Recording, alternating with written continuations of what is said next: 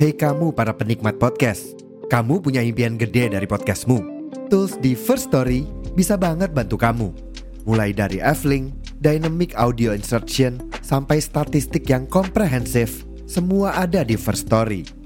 Gak ketinggalan, kamu bisa monetisasi podcastmu lewat iklan dari First Story Ads yang bisa kasih kamu penghasilan dari setiap place podcastmu. Yuk gabung sekarang dengan klik di firststory.me. Sekali lagi, di firststory.me. Mari kita bawa mimpi podcastingmu menjadi kenyataan. Halo, selamat datang di podcast Komik Indo.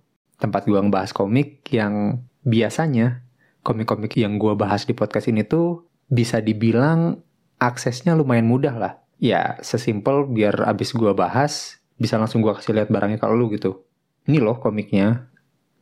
Cuma komik yang gue bawa kali ini bisa dibilang aksesnya nggak terlalu gampang, tapi bodoh amat. Soalnya gue pengen aja ngebahas komik ini, dan gue rasa ini komik yang sangat layak untuk diperbincangkan, walaupun umurnya udah lumayan lama. Komik ini berjudul Seer, The Game Children, karya C. Suryo Laksono.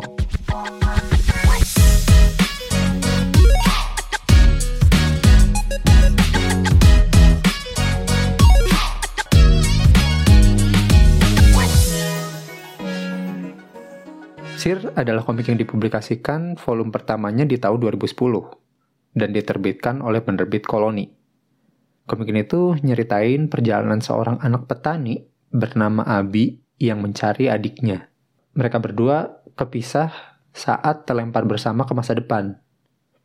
Dia dan adiknya jadi objek percobaan sama para peneliti Indonesia yang lagi eksperimen ngebuat mesin waktu.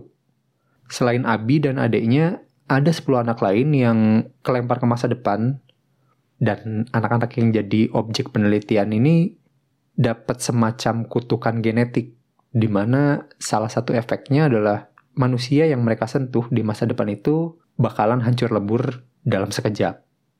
Dan juga selain kutukan genetis itu, masing-masing dari mereka dibekali kemampuan unik yang beda-beda. Untuk universe-nya, kayak yang gue bilang tadi, settingnya adalah masa depan di tahun 2375, di mana nggak semua tempat di masa depan baik-baik aja. Nggak semua tempat punya teknologi atau peradaban yang maju. Bahkan bisa dibilang beberapa tempat masih megang prinsip irasional dibanding ilmu pengetahuan dan teknologi gitu. Untuk karakternya, komik ini berpusat di karakter utama, Abimanyu Sinatrio, atau yang biasa disebut Abi, sebagai salah satu dari 12 anak yang terlempar ke masa depan. Yang mana pada masa itu, kedua belas anak ini itu disebut-sebut sebagai anak dewa gitu. Ya gimana enggak, ada bocah yang kalau lu pegang, lunya tiba-tiba jadi hancur lebur gitu. Abi sendiri punya kemampuan teleportasi, cuma sayangnya dia nggak bisa ngontrol kemampuannya. Jadi sering kali dia pindah dari satu tempat ke tempat lain secara acak tanpa bisa dia kendaliin gitu. Dan hal itu ngebikin dia makin susah buat nyari adeknya. Terus buat ceritanya sendiri, lebih banyak di drive sama kekuatan Abi yang ngebawa dia ke berbagai macam negeri. Yang mana sering kali datang ke negeri-negeri bermasalah atau misterius gitu. Dan seiring berjalannya cerita pun, Abi selalu berusaha nyari jejak-jejak adeknya di mana pun dia ke teleport. Dan sesekali perjalanannya itu bersinggungan sama anak-anak dewa lainnya yang masing-masing dari mereka punya tujuannya sendiri-sendiri. Oke, mungkin untuk review gue kali ini bakalan cukup bias ya, karena gue tuh penggemar komik shonen, tapi waktu dulu pas gue baca komik ini tuh bisa dibilang gue lagi rada jenuh sama komposisi komik shonen yang biasanya gitu. Dan komik ini tuh kayak, nah ini nih, ini beda nih gitu. Ya komik siri ini walaupun nyeritain tentang masa depan ya, tapi nggak pakai template cerita masa depan kebanyakan gitu. Yang isinya teknologi maju, mobil terbang, robot, gedung-gedung warna silver gitu kan. Dia tuh nggak, dia ngasih kita masa depan yang bisa dibilang bahkan ada beberapa peradaban yang malah kayaknya ngalamin kemunduran gitu. Ya di masa depan juga masih ada gurun pasir, masih ada kawasan kumuh, tempat rongsokan, dan tempat-tempat nggak indah lainnya lah. Jadi dia tuh kayak ngasih opsi masa depan lain yang gak gitu-gitu aja. Terus untuk karakternya sendiri, si Abi ya, dia anak-anak yang beranjak remaja, punya kekuatan super, melakukan petualangan gitu ya. Kalau misalnya ada checklist untuk pemeran utama shonen mah udah masuk banget lah. Nah, tapi yang gue suka dari si Abi ini, dia digambarkan bukan sebagai karakter yang naif dan punya impian muluk-muluk gitu. Dengan kemampuan yang dia punya, dia tuh cuma pengen nyari adeknya doang. Udah. Ya gue nggak tahu ya tujuan akhirnya sebenarnya apa, tapi dari dua volume yang gue baca sih, nggak ada tuh keinginan untuk ngebuat dunia menjadi lebih baik, atau sekedar untuk kembali ke zaman aslinya juga belum ada tanda-tanda ke situ gitu. Tapi juga tetap kayak karakter shonen yang lainnya yang haus akan pertemanan, persahabatan gitu kan, the power of friendship. nah, di sini si Abi digambarin dia pengen punya temen, tapi dia juga realistis. Dengan badan yang dia punya, yang bisa ngebuat orang biasa jadi butiran debu dan suka ke teleport sana sini, dia sadar dia tuh sulit untuk bisa punya temen. Gue nggak tahu ya, dari 12 orang yang dicap sebagai anak dewa ini punya julukannya masing-masing atau enggak. Tapi si Abi ini punya julukan The Wise Hand, si tangan bijak. Nah, alasan si Abi dijulukin ini juga dijelasin dengan lumayan unik ya di komik ini. Nggak pakai misteri flashback yang gimana-gimana, tapi ini tuh dijelasin dengan satu alasan padat, jelas, tapi nyimpan banyak kemungkinan gitu. Nih, gue coba bacain kalimatnya si Abi pas dia ketemu sama salah satu dari 12 anak yang ikut eksperimen itu. Oh iya, karena kemungkinan bakalan spoiler, jadi kalau lu nggak mau dengerin, bisa di skip aja time frame-nya 10 detik dari sekarang. Gue bacain ya. Berapa banyak orang yang kamu bunuh waktu tiba di sini? Tanganku sudah menyentuh ratusan orang. Ada ribuan orang yang membenciku, tapi juga ada ribuan yang berterima kasih. Karena itu, aku dipanggil tangan bijak. Nggak tahu kenapa ya, dari kalimat-kalimat itu gue ngerasa ada sisi kanak-kanak yang nyalahin diri sendiri atas orang-orang yang mati akibat bersentuhan sama dia gitu. Tapi di lain sisi juga seakan dia ngasih tahu kalau mau segimanapun pasti akan ada yang suka dan gak suka sama yang lo lakuin gitu.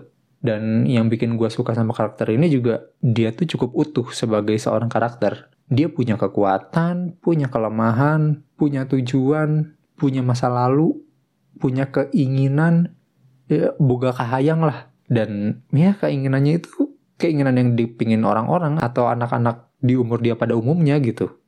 Oh iya, satu lagi, icon karakter. Si Abi ini punya icon, walaupun bisa dibilang cukup simple ya sebuah buku tulis gitu yang selalu dia bawa ke mana-mana. Tapi gua rasa dia bisa cukup jadi karakter yang ikonik sih. Ya, pakai dandanan jaket yang kebesaran plus buku tulisnya. Terus buat ceritanya sendiri, gue suka di mana komik ini ngegambarin cerita ngehubungin dunia yang penuh petualangan di sana dan dunia asli realita tempat kita tinggal gitu.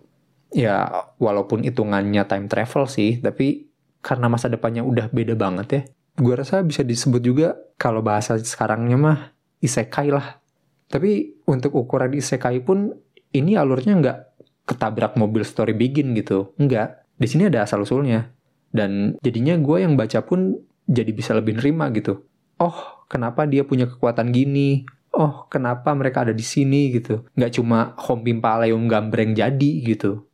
Terus juga gue suka referensi yang dipakai sama komik ini. Walaupun kayaknya nggak semua kalangan relate sih. Kayak Joki 3 in 1 yang bahkan kayaknya pas komik ini awal 2011-an keluar pun kayaknya Joki 3 in 1 udah nggak ada ya.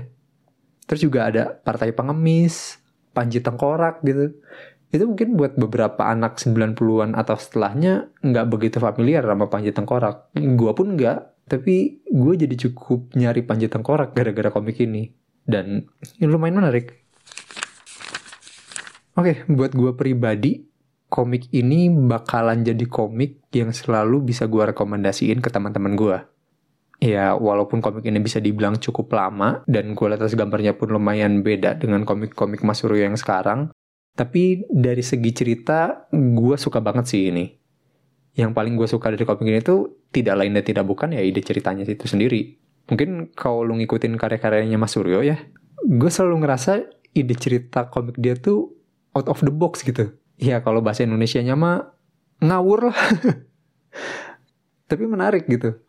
Ya, ini dia punya komik yang cerita soal tawuran ngerebutin dana bos lah. Cerita agen rahasia yang kekuatannya pakai barang-barang bobo jamu, tukang bakso. Terus juga ada cerita di mana buku komik itu jadi ilegal kayak narkoba gitu. Gue tuh ngerasa tiap ada komik baru dari Mas Suryo, gue tuh selalu mikir cerita apa lagi nih yang dikeluarin gitu. ya walaupun komik Sir ini bisa dibilang udah cukup lama hiatus dan mungkin chance buat diterbitin ulangnya juga kecil banget. Tapi ini salah satu komik Indonesia yang sampai sekarang masih jadi kesukaan gue. Dan kalau bisa sih pengen baca cerita yang sampai tamat gitu. ya sekalipun media yang dipakai beda. Sebenarnya masih banyak yang pengen gue bahas dan diskusiin tentang komik ini. Apalagi setelah gue baca ulang gitu. Kayak anak-anak ini tuh udah berapa lama sih mundar-mandir di masa depan Terus juga ada salah satu scene villainnya nyanyiin lagu Indonesia Raya gitu. Nggak tahu kenapa gue merinding aja anjir. Terus juga gimana kombinasi dan kabar 12 anak dewa lainnya gitu. Tapi ya gue takut malah jadi kepanjangan dan makin banyak spoiler. Cuma ya barangkali lu udah baca komiknya atau mau ngobrol-ngobrol soal komik ini lagi, ntar kita DM-DM aja lah di IG. Akunnya ada di deskripsi podcast. Dan oh ya, komikusnya sendiri setahu gue terakhir lagi ngerjain komik di Reon dan beliau juga ada project komik indie juga yang lagi-lagi ceritanya luar biasa nyeleneh. Ntar link lapak komiknya gue taruh juga di deskripsi. Mungkin segitu dulu kali ya untuk review episode komik kali ini. Dukung terus perkomikan Indonesia bukan hanya karena nasionalitas, tapi juga karena kualitas. Sampai ketemu lagi di episode selanjutnya. Dadah.